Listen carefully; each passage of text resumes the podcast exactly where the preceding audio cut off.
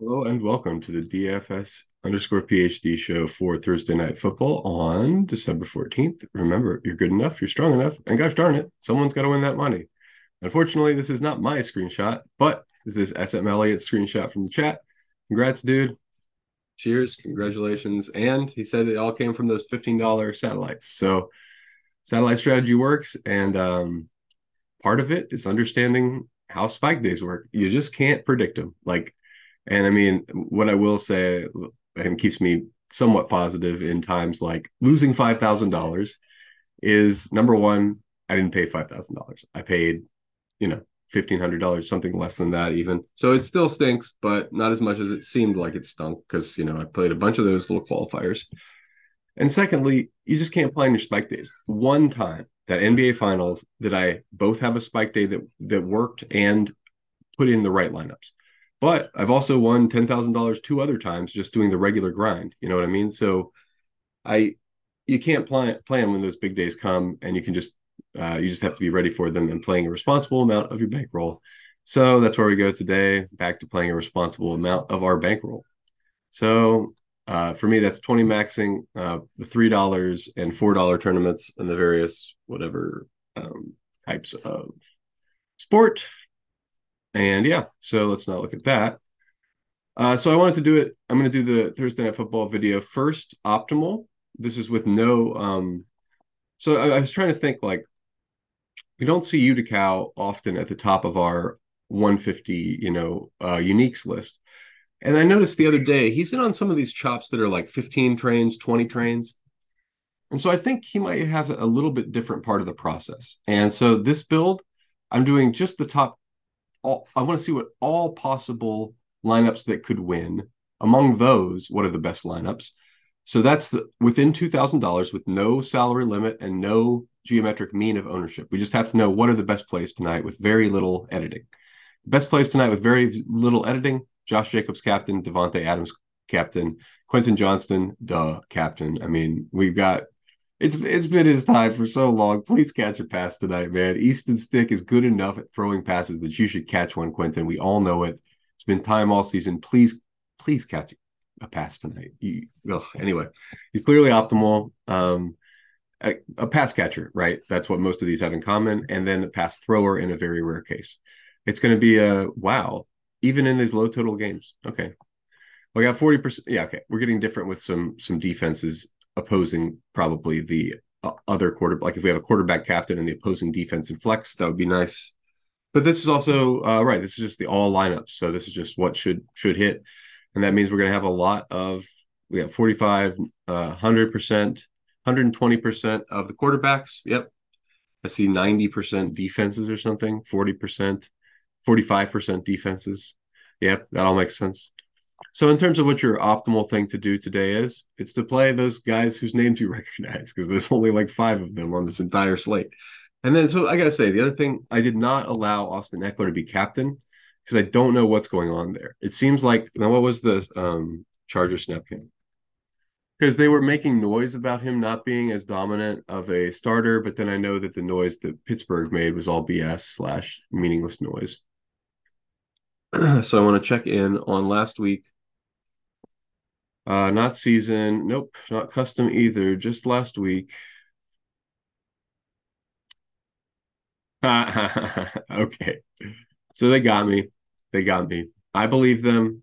I believe that other people will get work. That was wrong. It was wrong of me to do. It's wrong of me to believe anything these coaches say, but specifically this coach. Anyway, that's really annoying. And explains part of why Sunday was so frustrating. But that does mean you probably need to get... you probably should allow him to be captain. I didn't do it for either one of these because I remember that they said they didn't want to give him work, and I assumed they had followed through with that. But apparently they didn't, and that was all just BS coach speak. 16% though, gosh, guys, I don't know. I just... if he's really the highest owned captain, I just can't do it. What's going on with Zamir White? What's going on here? Did I miss something? Zamir White. I saw this yesterday, and I just don't know what's going on. Why is there news about him this week? Should I... oh, is it because, Amir Abdullah got out with Josh Jacobs hurt. Okay. So, or I guess people are projecting Josh Jacobs not to be in. I mean, if Josh Jacobs isn't in, sure, then you can play Zamir White. But I mean, like, I think Amir Abdullah is also in, right? Why would you play a third string running back on a slate? I don't understand why he would do it, and I don't understand why he would be the highest owned captain tied with Austin Eckler. It just doesn't make sense. He's not cheap. He's not a good value. Like, here are players: Alex Erickson, Jalen Guyton. If you're going to go to a cheap captain, go to them. You know what I mean? Anyway, so I just don't understand it. If somebody can please explain to me in the comments why people are going to Zamir White, that has to be assuming there's a 16% chance Josh Jacobs is injured. In which case, what do we? That's what my whole thing about averaging, right? Like, why I always try to move the goalposts into one part of what is clearly a bimodal distribution. Zamir White is a 0 or a 12, right? You shouldn't project him any other way. And if you have Josh Jacobs in, you shouldn't have Zamir White for anything but 0. So this lineup, this way I'm building it, has Josh Jacobs in. Therefore, I don't allow the Zamir White BS. But if I was to build a Zamir White BS set of lineups, it would include no Josh Jacobs, because that's the only way he gets there in my estimation. Okay, so now if we go over to the ones that are, I should label my builds, unique-ish,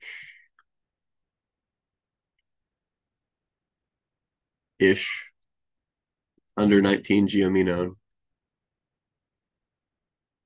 How does that change things? Probably won't change it too much. Number one, I changed the salary range a little bit to also include about $400 cheaper overall.